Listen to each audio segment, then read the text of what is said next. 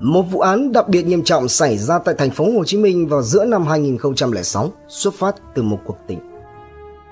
Một nạn nhân ra đi mãi mãi, vô cùng đau đớn và thương tâm. Một kẻ gây án mê cuồng đến điên dại, mất nhân tính và những hành vi vi phạm pháp luật khủng khiếp, cuồng điên. Một sự tái sinh sau mức án nặng nhất của pháp luật. Hãy cùng Độc Thám TV đi sâu vào tìm hiểu vụ án này. Chuyện tình chàng họa sĩ Trường Đại học Mỹ thuật thành phố Hồ Chí Minh, địa chỉ tại số 5 Phan Đăng Lưu, phường 3, quận Bình Thạnh, thành phố Hồ Chí Minh, là đơn vị sự nghiệp giáo dục trực thuộc Bộ Văn hóa Thể thao và Du lịch. Có chức năng đào tạo bồi dưỡng nguồn nhân lực về mỹ thuật ở bậc đại học và sau đại học, nghiên cứu khoa học và sáng tác những tác phẩm mỹ thuật phù hợp với các ngành đào tạo nhằm góp phần bảo tồn và phát triển nền mỹ thuật Việt Nam. Trường hiện gồm 3 khoa và 7 ngành với lịch sử hình thành và phát triển tính đến thời điểm video này được đăng tải đã trải qua hơn 110 năm từ trường vẽ gia định đến trường Đại học Mỹ thuật thành phố Hồ Chí Minh. Trong lịch sử, trường đã đào tạo ra nhiều họa sĩ, nghệ sĩ, góp phần hình thành nên một đội ngũ hoạt động mỹ thuật chuyên nghiệp của Việt Nam cũng như tham gia vào cách mạng, đi vào cuộc kháng chiến trường kỳ của dân tộc và góp phần đặt nền móng cho nền mỹ thuật cách mạng của nước ta. Theo năm tháng, trường có nhiều cựu sinh viên thành danh trong nhiều lĩnh vực, không chỉ trong nước mà còn gây được tiếng vang trên trường quốc tế, được nhiều người biết tới như nhà thiết kế Sĩ Hoàng, các họa sĩ như Nguyễn Thanh Bình, Đỗ Hoàng Tường, Linkin Kim Cati, Đỗ Quang Em, người mẫu ca sĩ diễn viên Hứa Vĩ Văn hay nghệ sĩ đa phương tiện Phan Thảo Nguyên hoặc là nhà mỹ thuật Lê Hiền Minh.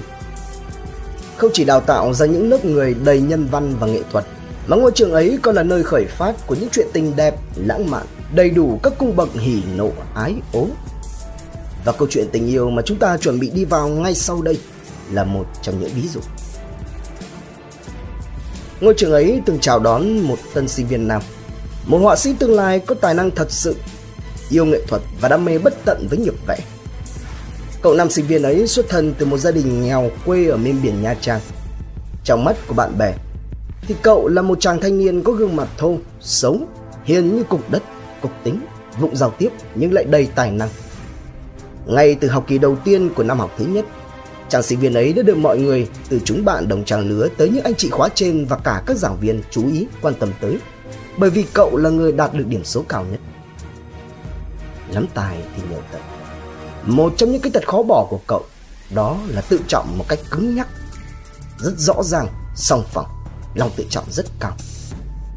Suốt hai năm đầu học đại học, chàng họa sĩ ấy dành chọn thời gian cho việc đi, trải nghiệm, cảm nhận và vẽ.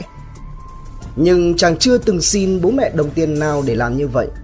Với tài hoa và nghị lực của bản thân, chi phí của những chuyến đi, cho dù chỉ là hết sức rẻ sẻn, thì cũng đều đến từ tiền bán tranh của chính mình. Chàng vẽ say mê và máu lửa. Nghệ sĩ là thế. Thế nhưng ở ngày ấy, Tuy nhiên không có lấy nổi một ai thấy rằng chàng họa sĩ có quan hệ tình cảm với bất cứ người con gái nào. Thậm chí, có người còn đồn thổi rằng chàng bị ám ảnh gì đó của một chuyện tình từ trong quá khứ. Chắc không ít thì cũng nhiều, có lẽ đúng là như vậy thật. Chàng là cái kiểu mẫu người đã yêu thì yêu đến si mê, cuồng vọng và điên dại. Trung tình thứ hai thì không ai dám thứ nhất cả. Năm 2000, khi đang học đại học năm thứ ba thì một điều đã đến với cuộc đời làm cho chàng thay đổi từ tận bên trong ấy là tình yêu với việc khóa mới nhất vào trường thì trong số những tân sinh viên của năm ấy mắt xanh của chàng họa sĩ đã dừng lại và chìm đắm vào tình yêu với một cô nữ sinh viên năm nhất xinh xắn dễ thương họ khăng khít với nhau hơn qua các buổi đi vẽ hay là triển lãm tác phẩm mến kết tài yêu kết tính sau một khoảng thời gian tìm hiểu thì vào năm 2002 hai người đã chính thức yêu nhau. Tình cảm của họ đong đầy nồng thắm, nhưng cũng có cả những giận hờn vu vơ. Có lần vì hờn giận nhau, chàng đã bỏ đi xa tới hơn nửa năm trời để tham gia đoàn làm phim dòng máu anh hùng. Nhưng rồi tình yêu của họ lại trở nên thắm thiết hơn. Họ yêu nhau 3 năm, đã có những lúc chung sống, gọi nhau chiều mến thân mật là ông xã bà xã. Chàng cũng nhiều lần về quê người bạn gái thăm, chơi và gắn bó thân thiết với gia đình của bạn gái ai cũng nhận xét rằng đây là một đôi uyên ương thực sự. Chàng thì là một họa sĩ giỏi, đam mê nghề, sống có trách nhiệm và trung tình.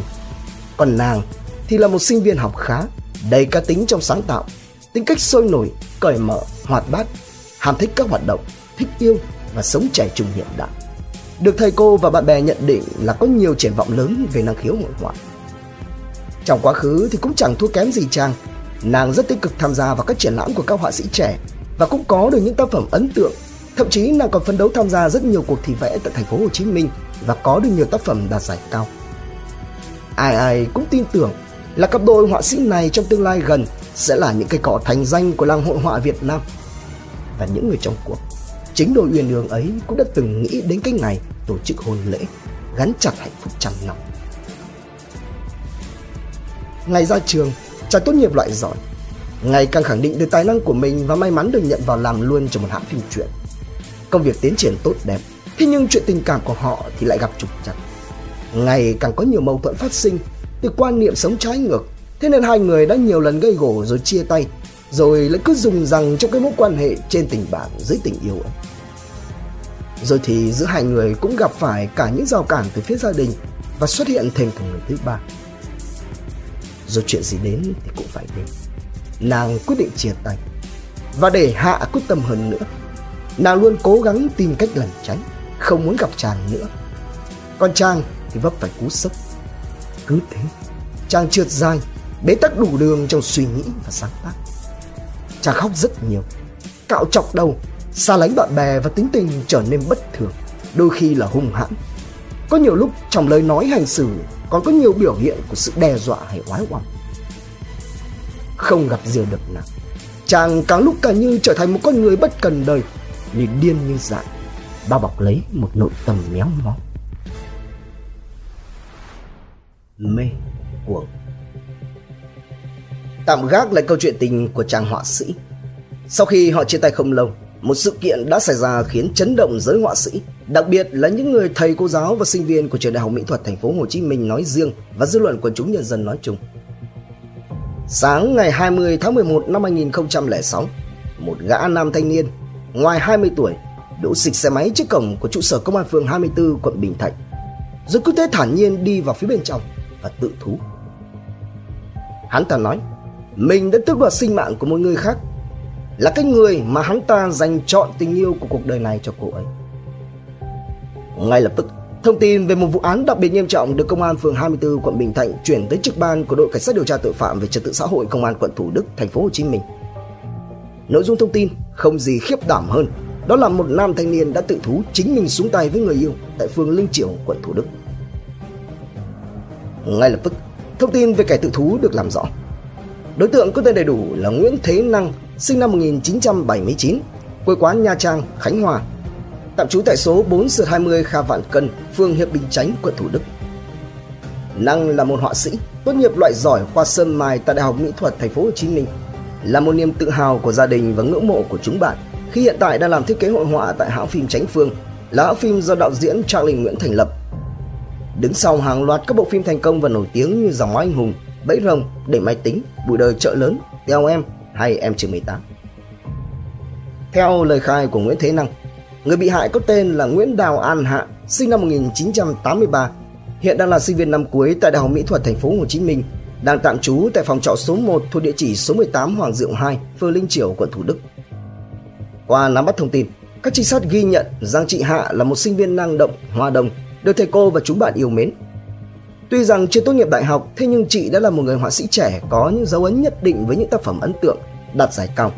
Ví dụ như triển lãm sắp đặt của các họa sĩ trẻ thành phố Hồ Chí Minh vào giữa năm 2006 tại khu du lịch Văn Thánh, tác phẩm Cỗ máy sản xuất người của chị Hạ đã khiến cho mọi người cảm phục. Hay là triển lãm nghệ sĩ trẻ 2006 tại Hội Mỹ thuật thành phố Hồ Chí Minh tổ chức vào tháng 10 năm 2006. Tác phẩm về nạn nhân chất độc màu da cam của chị Hạ với dòng chữ Đá ơi, có đau không? đã khiến cho nhiều người xúc động, tạo được sự chú ý và là tác phẩm cuối cùng của chị. Năng và chị Hạ quen biết nhau từ năm 2000, yêu nhau từ năm 2002, thường xuyên giúp đỡ nhau trong học tập và hoạt động sáng tạo, hội họa.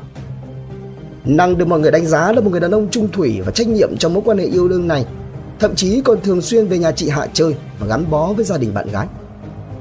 Tuy nhiên thì sau nhiều năm yêu nhau, đến giữa năm 2006, hai người đã xảy ra mâu thuẫn xuất phát từ những khác biệt trong quan điểm về tình yêu, lối sống hay nghệ thuật, nên giận nhau và lâng châng ở cái khoảng cách không còn yêu đương nữa. Tuy nhiên thì Năng vẫn luôn muốn hàn gắn lại mối tình này. Sau chuyến đi thực tập thực tế tại tỉnh Hà Giang trở về thành phố Hồ Chí Minh vào khoảng tháng 9 năm 2006, chị Hạ quyết định chia tay, chấm dứt quan hệ với Năng. Và về phần Năng, vì không gặp riêng được chị Hạ thế nên Năng ngày càng có nhiều biểu hiện bất thường, sụp đổ về mặt tâm lý và biến dạng về sức khỏe tâm thần. Chiều ngày 18 tháng 11 năm 2006, một người bạn học chung với chị Hạ và Năng có mời hai người đi dự đám cưới tại quận Bình Thạnh vào lúc 18 giờ cùng ngày. Năng khi đó điều khiển xe gắn máy hiệu Honda Wave mang biển kiểm soát 79F89394 đến nơi chị Hạ ở trọ và chờ chị đi. Dự đám cưới xong, hai người quay về phòng trọ của chị Hạ thì gặp được anh Huỳnh Tấn Niên, 22 tuổi, quê quán tỉnh Đắk Lắk, là người yêu hiện tại của chị Hạ, đang ngồi chờ ở trước cửa phòng trọ của chị. Tuy nhiên thì đây không phải là lần đầu tiên mà Năng và anh Niên gặp nhau. Trên thực tế thì đôi bên cũng đã quen biết nhau từ trước bởi vì anh Niên cũng đã từng học tại Đại học Mỹ thuật Thành phố Hồ Chí Minh và hiện đã tốt nghiệp và đi làm. Cả ba người cùng nhau trò chuyện và bắt tay vào việc trang trí, vẽ thiệp gia công để giao cho khách hàng. Mãi đến 21 giờ ngày 19 tháng 11 thì Năng gợi ý tổ chức một tiệc nhỏ vì hiếm khi mới gặp mặt được đông đủ. Chỉ chờ cho đến khi chị Hạ đồng ý, Năng dùng tiền thu được từ việc vẽ thiệp là khoảng hơn 100.000 đồng, lấy xe máy chở theo anh Niên đi mua về hai xị rượu, thịt cây, trái cây để về nhà mở tiệc. Đến nửa đêm, cái lúc nhậu xong, Năng lúc này bỗng nhiên đề xuất ra ý kiến rằng muốn nói chuyện riêng dứt khoát về mối quan hệ giữa mình và chị Hạ. Tôn trọng người yêu thế nên sau khi được chị Hạ ra hiệu, anh Niên đã đồng ý ra về. Mà anh không bao giờ có thể ngờ được rằng sự việc lại diễn biến theo chiều hướng kinh hoàng đến vậy. Sau khi anh yên ra về, Năng và chị Hạ trò chuyện với nhau như là hai người bạn đến 5 giờ sáng ngày 20 tháng 11. Thì vào lúc này, Năng bày tỏ ý muốn và nhiều lần nài nỉ xin chị Hạ quên đi những gì không tốt đẹp về nhau trong quá khứ và muốn nối lại tình xưa bởi vì Năng vẫn còn rất rất yêu chị Hạ. Thế nhưng để cho dứt khoát, chị Hạ không đồng ý và nói với Năng rõ ràng rằng hiện tại chỉ xem Năng là bạn bè và đang yêu cũng như chỉ yêu một mình anh Niên, không có chuyện trên tình bạn dưới tình yêu đối với Năng. Bị từ chối, Năng mới nổi cơn bực tức, mất đi nhân tính.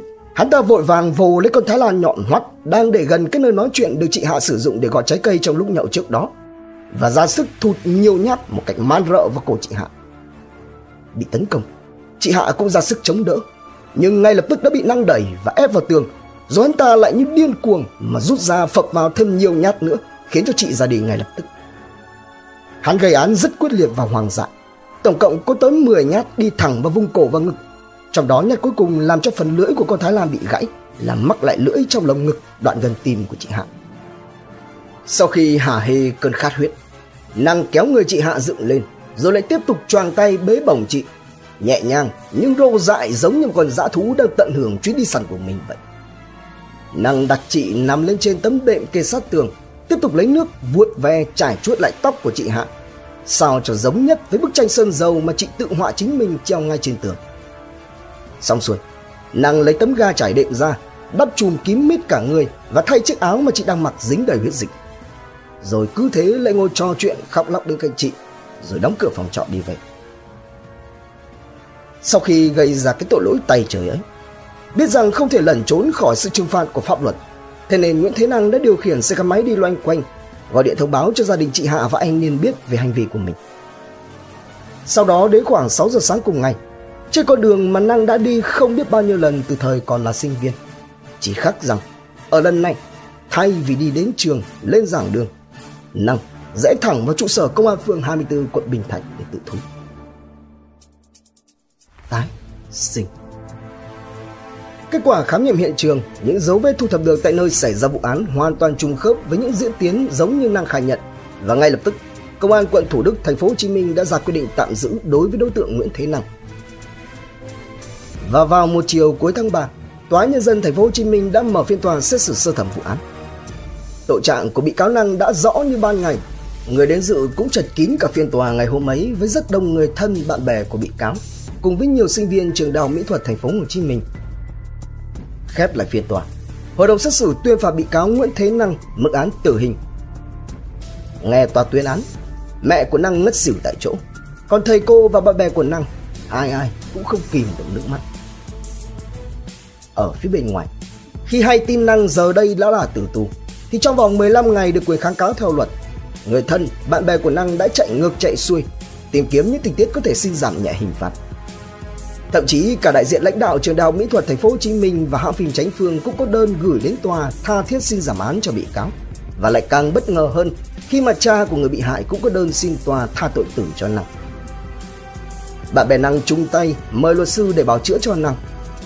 Khi đó thì có một vị luật sư là blogger sau khi đọc được những tình cảm mà bạn bè dành cho Năng đã nhiệt tình nhận lời bảo vệ Năng. Dù cho đến cuối cùng do bận việc riêng, nên người luật sư này đã không thể theo tiếp được vụ án. Với những ngày còn lại ít ỏi, bạn bè của Năng lại tiếp tục gom góp tất cả mọi thứ. Thậm chí rào bán cả số tranh còn lại của Năng trên blog để có được tiền bồi thường cho gia đình nạn nhân và làm đơn xin tòa phúc thẩm giảm án. Thậm chí, trên không gian mạng, một người bạn của cả Năng và chị Hạ đã tâm sự trên blog của mình rằng không ai có thể bào chữa cho hành vi cướp đi sinh mạng con người dù là nhân danh gì đi nữa. Nhưng thật lòng, chúng tôi không muốn Năng phải ra đi mãi mãi. Chị Hạ là một họa sĩ và Năng cũng là một họa sĩ.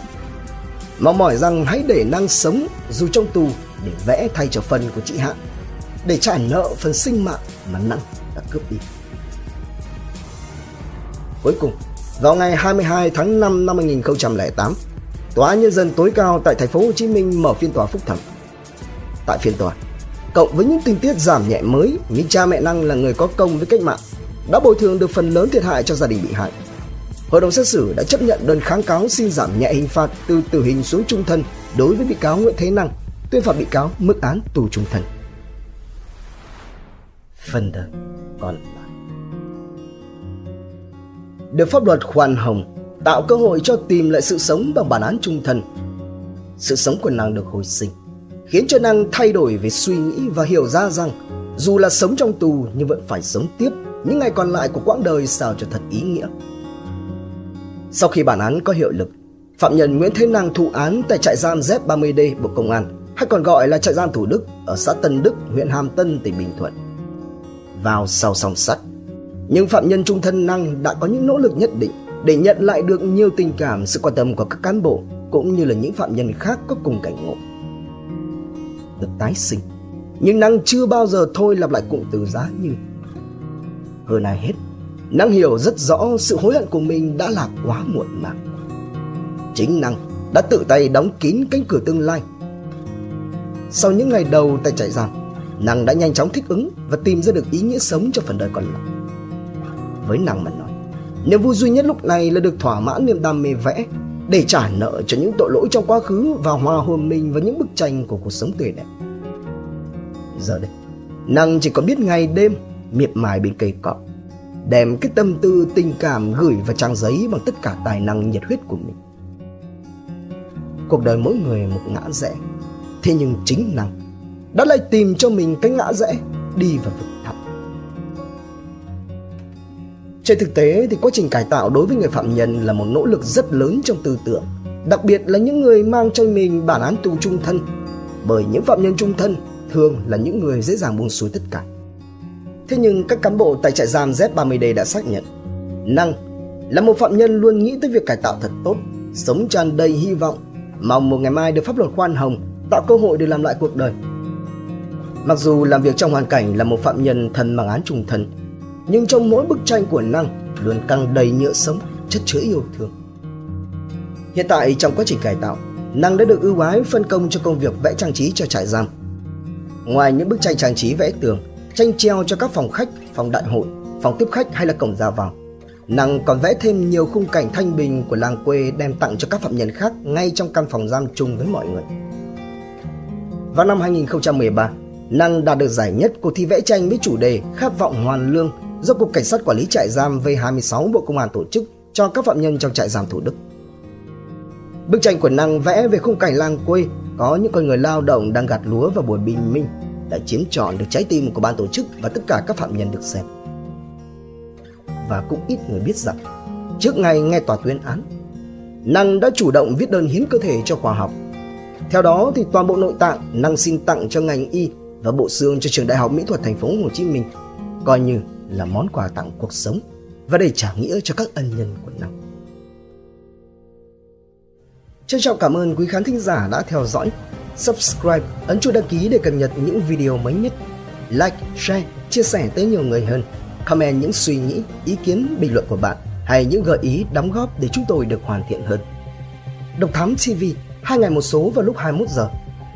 Nguồn tham khảo và tổng hợp: Công an Nhân dân Online, Sài Gòn Giải Phóng, VN Express, Đời sống và pháp luật, Người lao động, Dân trí cùng nhiều nguồn khác từ internet. Độc Thám TV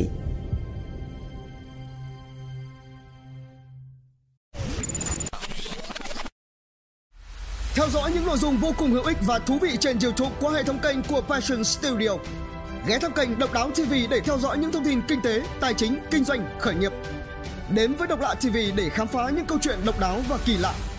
Khám phá những vụ án kinh điển và bí ẩn, cập nhật tin tức an ninh nóng hổi cùng Độc Thám TV hay tìm hiểu về lịch sử Việt Nam qua Bí ẩn sự Việt cùng nhiều kênh YouTube bổ ích khác đang được xây dựng và hoàn thiện mỗi ngày. Passion Studio mang đến những giá trị thiết thực